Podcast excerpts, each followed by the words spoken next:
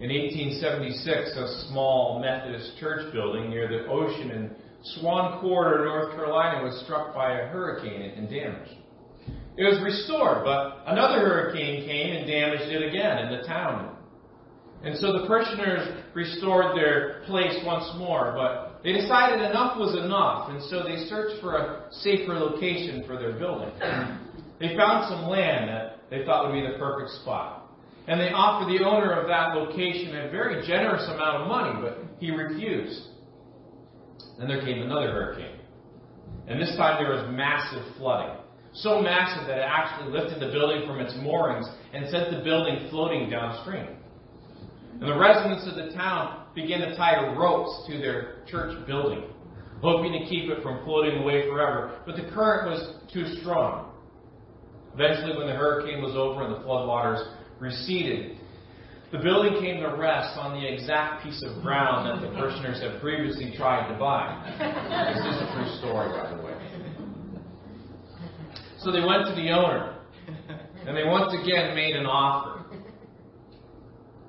He refused their money again. But I'll give it to you, he said. The Lord definitely wants this building on this lot. And so the sign in front of that building from that day forward said, The house God moved. The house God moved. This morning I'd like to give you a message entitled The House God Moved. We've been given a lot of knowledge these past few months on the basis of the Apostles' doctrine most recently on the unfolding of the Great Commission. Uh, we looked at the, the, what exactly is the Great Commission in, in Acts 13 and 14. Then we looked at the foundation for a witness in Titus 2 and 3 and engaging our community and with one another in good works and building each other up and serving. And then we looked at our words in Colossians 4, 2 through 6, on, on uh, walking with wisdom toward those who don't know the Lord, and looking for opportunities and having our speech seasoned with salt and always being refreshed with grace, so that we may know how we ought to answer every man. Then we looked in 1 Peter 3, which built on that again of a, of a life changed so that people see that there is a hope that is in us, and they begin to ask questions of the hope that's in us. And we are, uh, are to be always ready, always prepared to be able to give an answer of that hope that is in us with meekness and fear.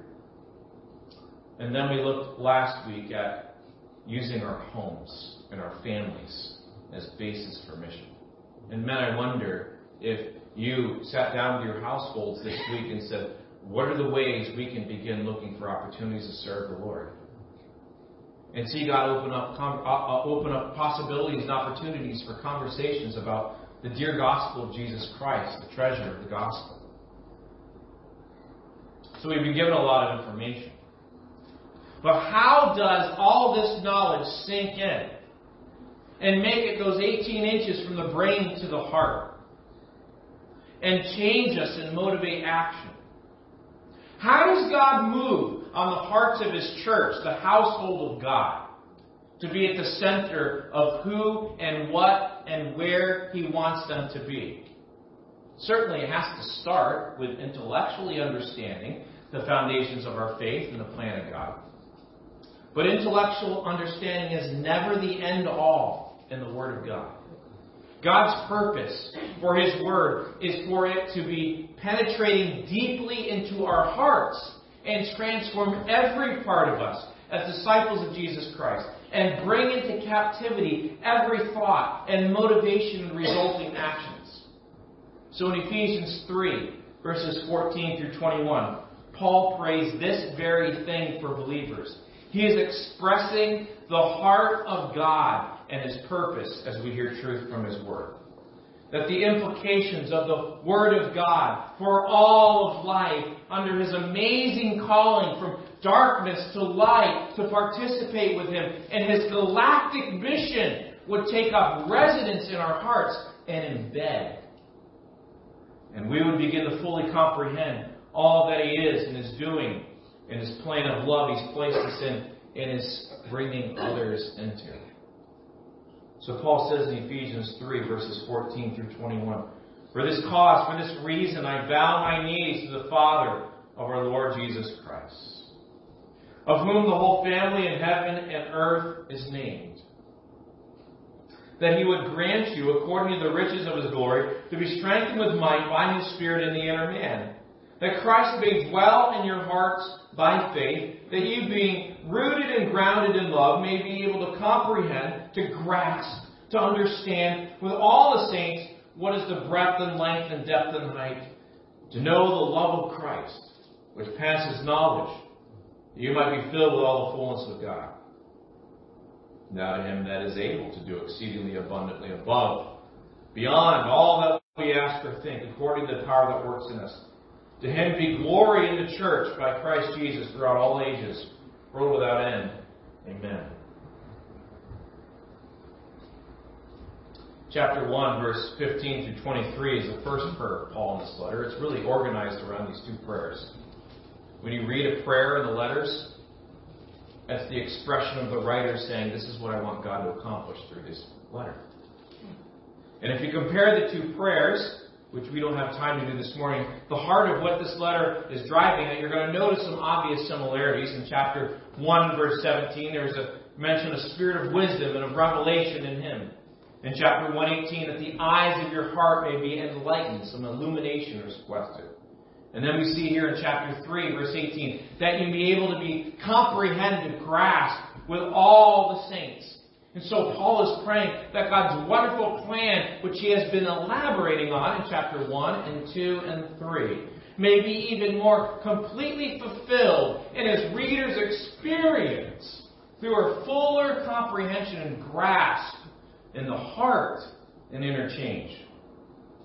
See, Christ has accomplished and is in the process of carrying out a magnificent plan for all of eternity. And we're part of it.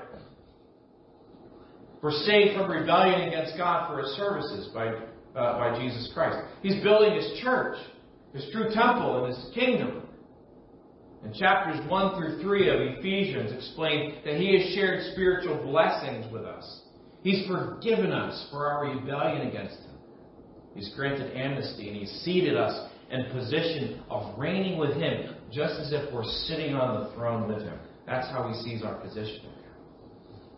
He's even prepared good works beforehand that we're now enabled to engage in and He will use to build His church and accomplish His purpose.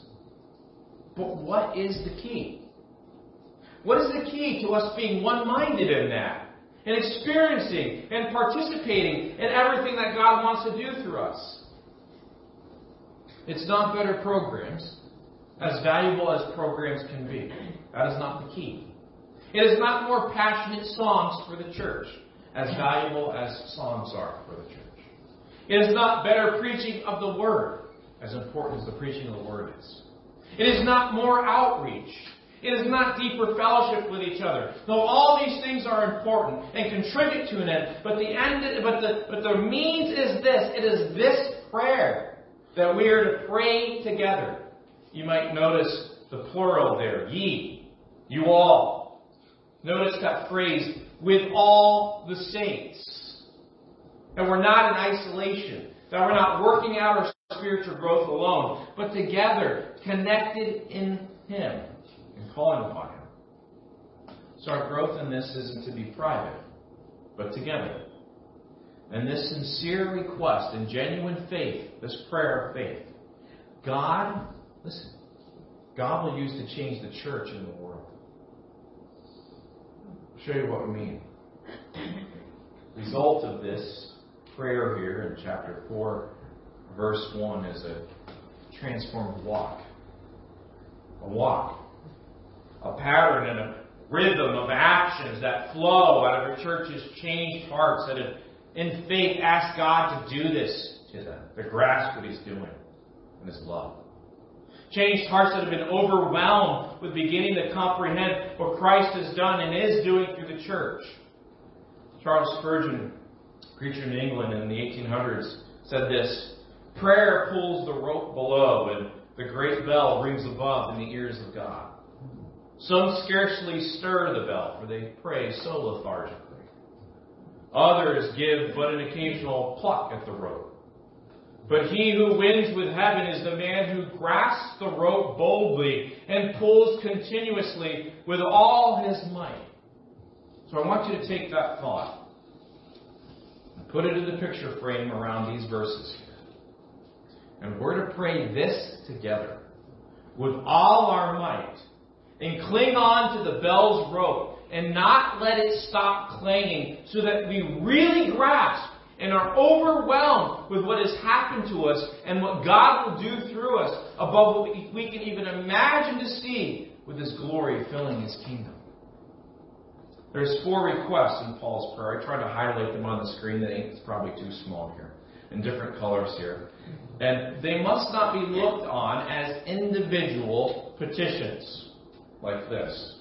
Rather, you need to look at them as you remember when you would watch a, a, a, an old movie about pirates or the or a sea captain. He would pull out his little telescope, right? And what would he do? He would would start to pull it out and unfold it.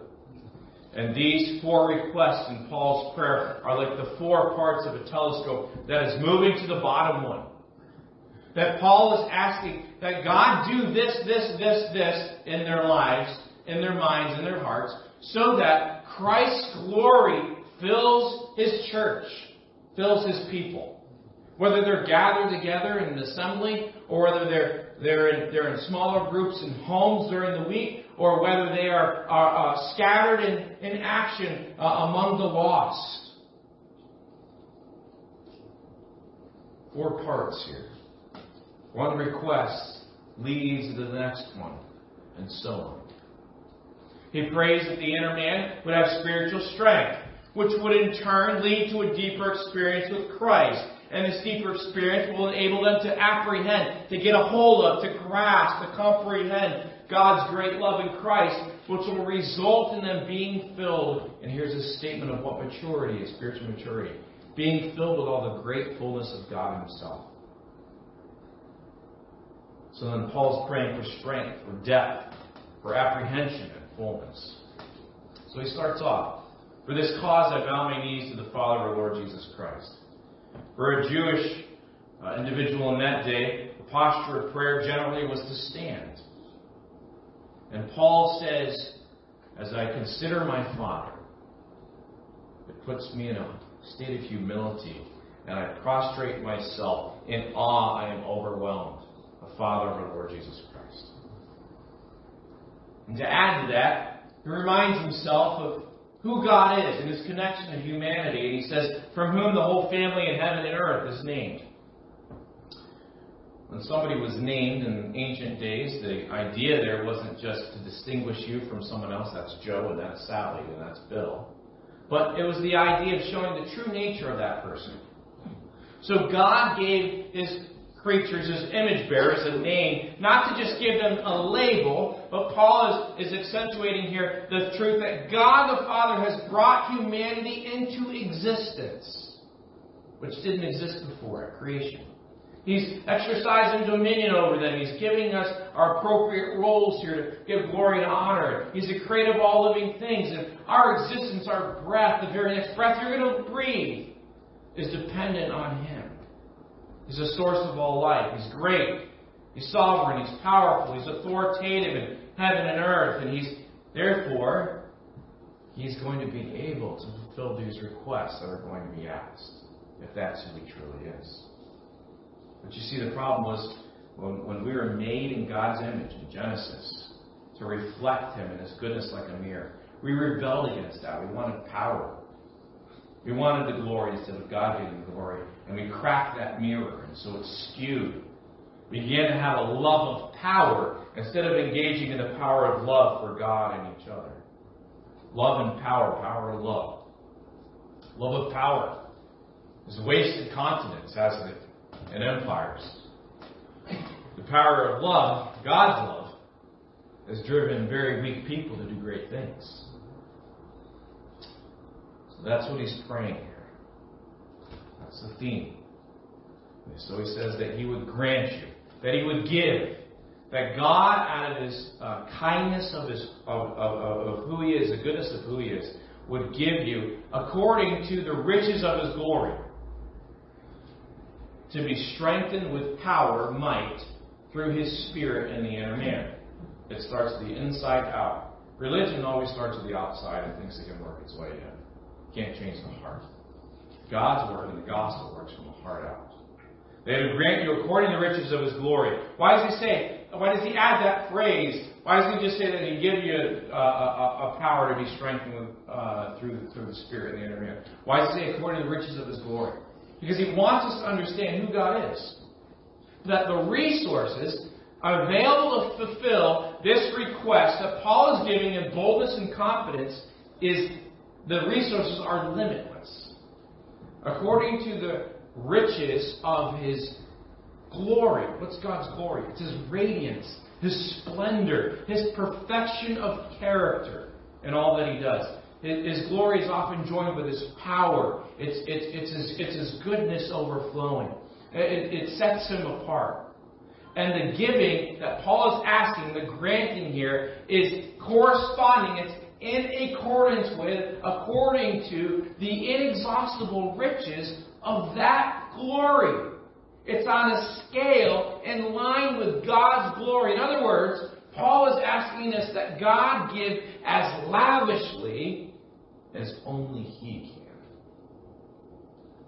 And so he's formulating his prayer along these lines with who God is and what he can give. And he's assuring the, the this little church in, in, in Ephesus, uh, which is modern day Turkey today, today uh, 2,000 years ago, he's assuring his readers that your Father is totally able to meet these needs. Well, to be what? He will grant you, according to the riches of his glory, to be strengthened with might through his Spirit in the inner man. What does that mean? Well, here's the problem. Our nature and who we are can't manufacture a godly life. We can't do it. It's not going to come from us. It's got to come from love. Imagine that you decided to go sailing. And now that I have Dennis's attention, Dennis is a sailor. But if you're like me, you don't have that experience. And so you go to the store and Maybe you're like me and get some books sailing. Or if you're like my kids, you Google on YouTube how to sail and you watch videos. You carefully read them and then you talk to a veteran sailor like Dennis Small here this morning who answers questions for you. And his trusty first mate here. The next day you rent a sailboat. You examine it closely to make certain that everything's needed for a successful sailing experience is present and it's good working order. And then you take your boat out into the Rockland Harbor. Your excitement is at fever pitch, though you're afraid. But you follow the instructions you've read and the counsel that you got from, from Dennis, and you launch your boat into the water, and you monitor each step, and you hoist the sail. And it's at that precise moment you learn a lesson. You can study sailing. You might even be able to build a sailboat. You can seek from the wisest and most veteran of sailors. You can launch your boat into the most beautiful sea and harbor under a bright and inviting sun. You can successfully hoist the sail. But what? Only God can make the wind blow. The sail. You and I can study the Bible, we can orchestrate services, etc. We can do everything that lies in our responsibility and power, but when it comes down to it, only the Spirit is the one who makes the wind blow. And how does He do that? He does that upon our sincere request. Be strengthened by the Spirit in the inner man. Why? For what?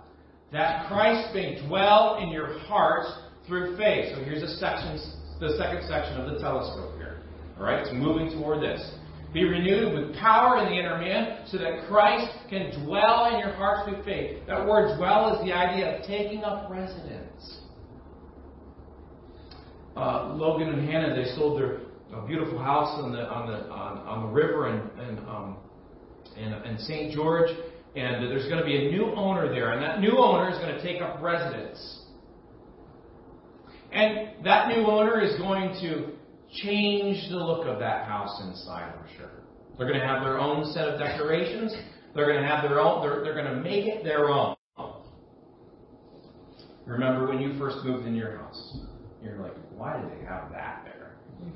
Or if you built your, your house, You designed it how you wanted it, right? Take up residence as the owner. And the idea here is that your faith is working out in a surrender to Christ as the good master over all things in our life. That there aren't rooms or closets or basements that He doesn't take over, but all of life for all of Messiah. That Christ may dwell in your hearts through faith. Why? It's still not done. That's not the end. He's going somewhere with this. Why? That you all, being rooted in grounded love, may be able to comprehend with all saints what is the breadth and length and depth and height, and know the love of Christ which passes knowledge. That you all, again, together here, being rooted and grounded in love. So he brings up a couple of illustrations the, the plant illustration of roots and a foundation, grounded, being grounded. It's an interesting um, thought here put out by a science writer who she shares an interesting fact about plants, especially how a tiny seed. We don't think much of the acorns that fall from the oak trees, um, but when that acorn uh, gets enough soil and, and, moisture, so it starts to put down roots. Obviously, the most essential thing for that plant's survival is its roots. And the science writer, Hope Jahren, she writes this No risk is more terrifying than that taken by the first root. A root will eventually find water, but its first job is to anchor. Once the first root is extended, the plant will never again enjoy any hope of relocating to a place less cold, less dry, less dangerous. In fact, it'll face frost, drought, and the and greedy jaws of animals without any possibility of flight. She calls taking root of the plant a big gamble. But if the seed takes root, it can go down 12, 30, 40 meters. The results are powerful. That tree's roots, as it grows, can swell and split bedrock. It can move hundreds of gallons of water daily for years, much more efficiently than any pump yet invented by man. If the root takes root, then the plant becomes all but indestructible in a certain sense.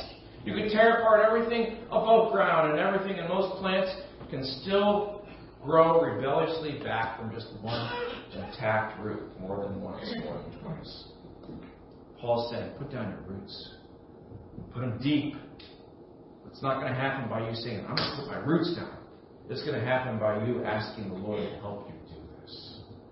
Depending on the Spirit. Put your roots in the soil of what? Of Christ's love. Christ's love. He says in verse 18, that you all, being rooted in grounded love, you may be able to comprehend and grasp with all the saints what is the breadth and length and depth and height to know the love of Christ which passes knowledge. Here it is. Here's the key to hear to hear. Grasping the love of Christ all its dimensions. Not three, yes, four dimensions here, right? That passes knowledge. Doesn't that sound a little contradictory? Grasp something that passes knowledge, right? And that's the beauty of it, right? The love of Christ is like the ocean. Get your feet wet, deeper and deeper. The gospel of Jesus Christ is not something we we just get our feet wet in and we move on to. It's something we grow deeper in. Think of our relationship with Christ like a balloon. The kids love balloons. And there's two ways to keep a balloon afloat, right? You fill a balloon with your breath. How do you keep it afloat? Keep smacking it, right? Keep smacking it up, right? That's how life without the Spirit is. Keep smacking. Stop doing this. Get busy with that, right? Um, maybe you're here today because you need to get smacked a little bit. Be more generous. Go do this. Right?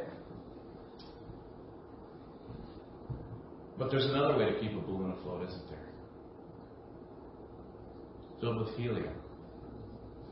Floats on its own. Doesn't need to be smacked. And that's kind of what Paul's saying is this. It's going to be renewed by the spirit of our minds here. We're going to, we're to, we're to, we're grow under the power of the Holy Spirit. It's going to happen by this. It's going to happen by seeing the size of Christ's love. Seeing the, uh, the extension of His love. The beauty of God and His love is like the helium that keeps us soaring spiritually. And here's the thing.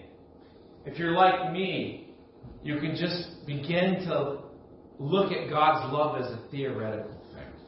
a good doctrine that we should believe, but doesn't begin to affect us.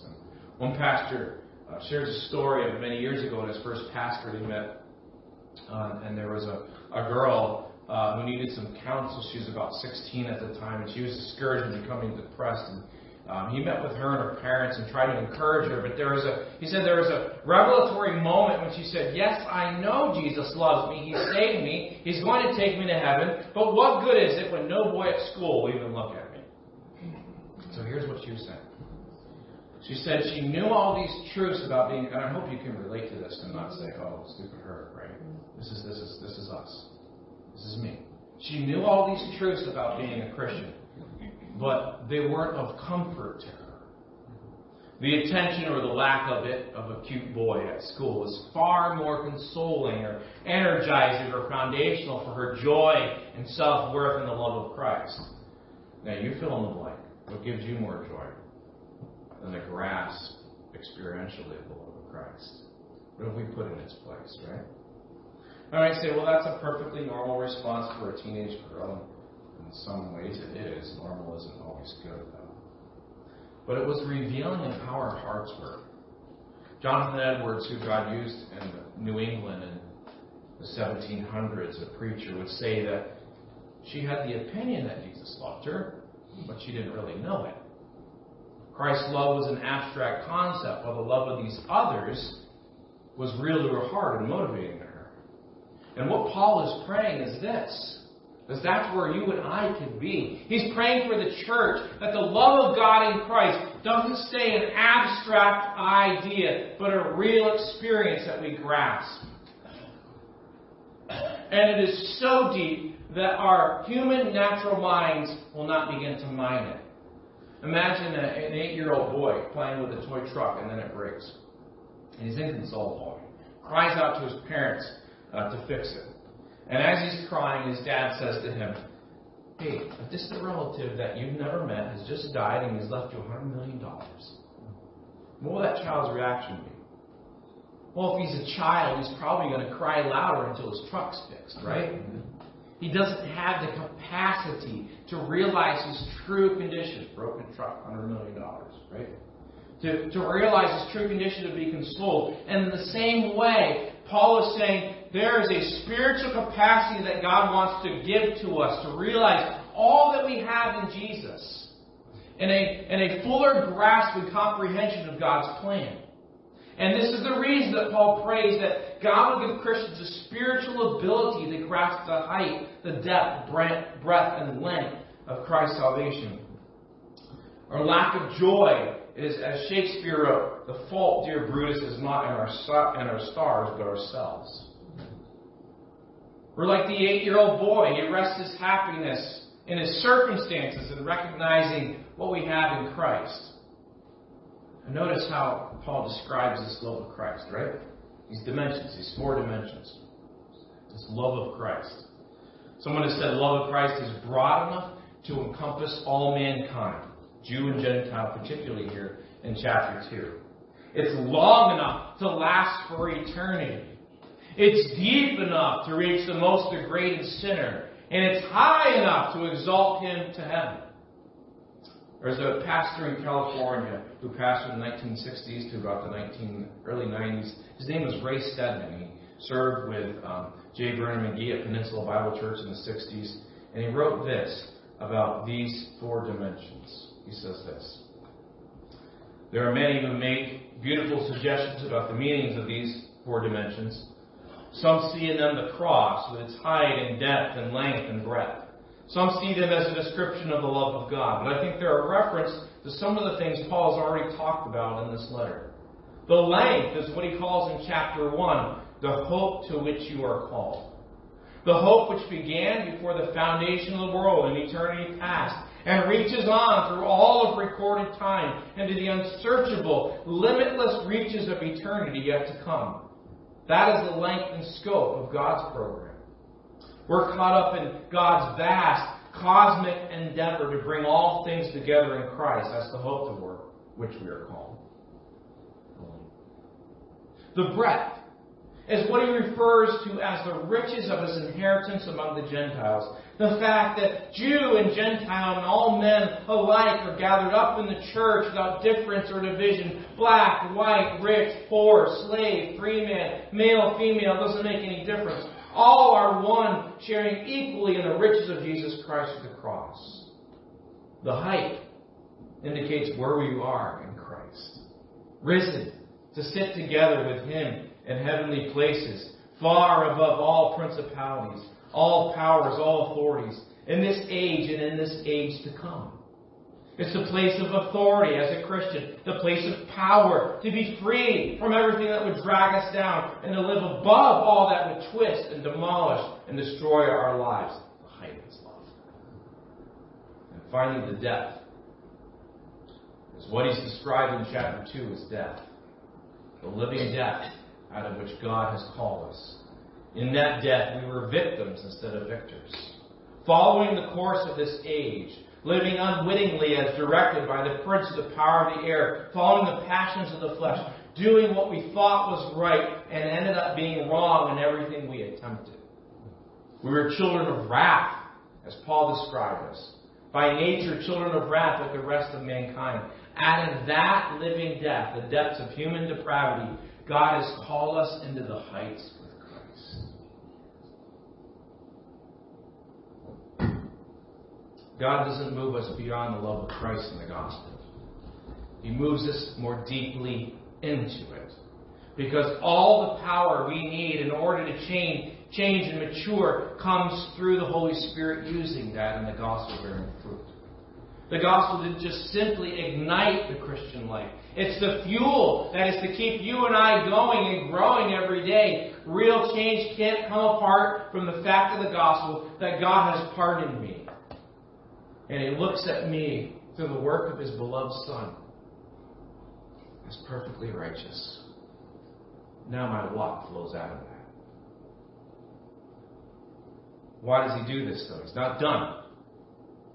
That you all may be filled with the fullness of God. fullness.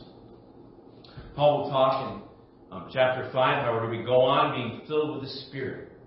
And the church, uh, although we're already the fullness of Christ, Colossians says, uh, is, is to still grow up into Him till it reaches His fullness. So what Paul is saying when he talks about the fullness of God is that God doesn't just want a bunch of people. God wants a bunch of people who are full of God. He doesn't just want our buildings full. He wants our buildings full with people who are full of God. We're to grow up in Him and reach His fullness. It's His fullness which fills God Himself. In other words, His perfection. And it's a staggering thought here. But simply put, it's another way to say that all this is so that we reach maturity in Christ. Maturity in Christ. Come like Christ. God's purpose and promise. Read Romans 8, right? This chain of things in Romans 8 is so that we're conformed to the image of His Son, the fullness of God.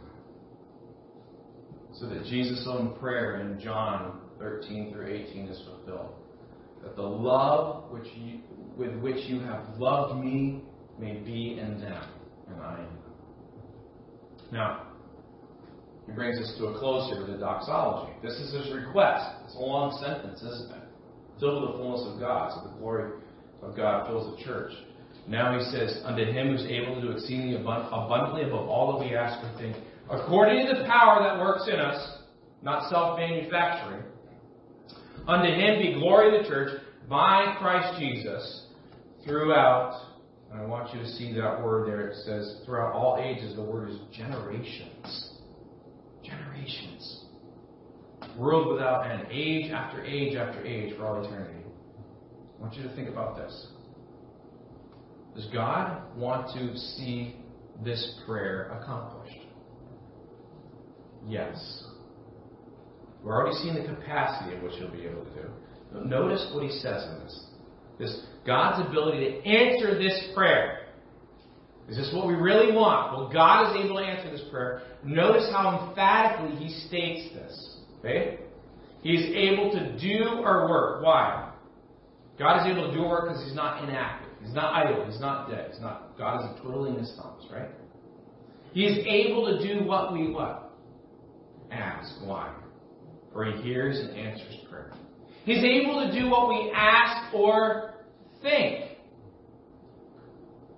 He reads our thoughts. Sometimes we imagine things that we don't dare ask for and don't ask. He's able to do what we ask or even think. He's able to do all that we ask or think. He's not limited. But it's more than that. He's able to do more. The word is hyper. Beyond all that we ask or think. Because his expectations and ours are not on the same level, are they? His thoughts are higher than ours. It's not just that. He's able to do much more or more abundantly than all we ask or think because he doesn't give out his grace in little droplets. It's abounding, overflowing. That's more than that. He is able to do very much more, far more abundantly than all that we ask or think because he's a God of super abundance. And so here's the thing. Why does he want this to be our prayer together, to be serious about this. So that His glory fills the church from generation to generation for all eternity. Look at, look at verse 20. Read that verse carefully. And then I want you to think of what God might do in and through you, you as a community, you as an individual. And reflect on this truth that God is perfectly capable of doubling that, tripling that, etc. In other words, going so far beyond it that you wouldn't look back at the present moment today in August and wonder how you and I could be so short sighted. This isn't a magic trick, though. God's power is not ours to do with what we like with. If you would love to see verse 20 come to pass, You've got to ask yourself if you're on the map of the three chapters it's taken to get Paul to this point. And what it would look like then for a transformed life in 4, 5, and 6. So, in closing, let me ask you a question. What would it look like for God to answer your sincere prayer of faith, of a fuller comprehension of your faith? What would it do to your heart and life action? Have you noticed indications in your life we're lacking in a fuller heart grasp of the love of God He's immersed you? What would be some early signs that He's at work in you and taking up residence in your life more fully? What sorts of life rhythms and patterns would start to be a part of this process here as He transforms us of grasping with all the saints the new life that's in Christ? How does that phrase, with all the saints, begin to shape our life patterns? There's a challenge here for all of us. I want to give a challenge here to our, our deacons as well. This is a real powerful opportunity here from these verses. A challenge for you to get your groups together and really begin to pray that God does this amongst our church body that he begins in small bands of committed folks who really want to see God advance his kingdom through us. That he changes our personal lives, our marriages, our homes, our church, our community, our county, our state, our nation, the world. How awesome would it be for the body to take initiative and be intentional about sharing life together and really call out to the Lord together in dedicated prayer that what? That He would grant you, according to the riches of His glory, to be strengthened with might through His Spirit in the inner man, that Christ may dwell in your hearts through faith, that you all, being rooted and grounded in love, may be able to comprehend with all the saints what is the breadth and length and depth and height, to know the love of Christ, which passes knowledge, that you may be filled with all the fullness of God. May God's people be able to say from this day forward, we are the house God moved. We are the house God moved.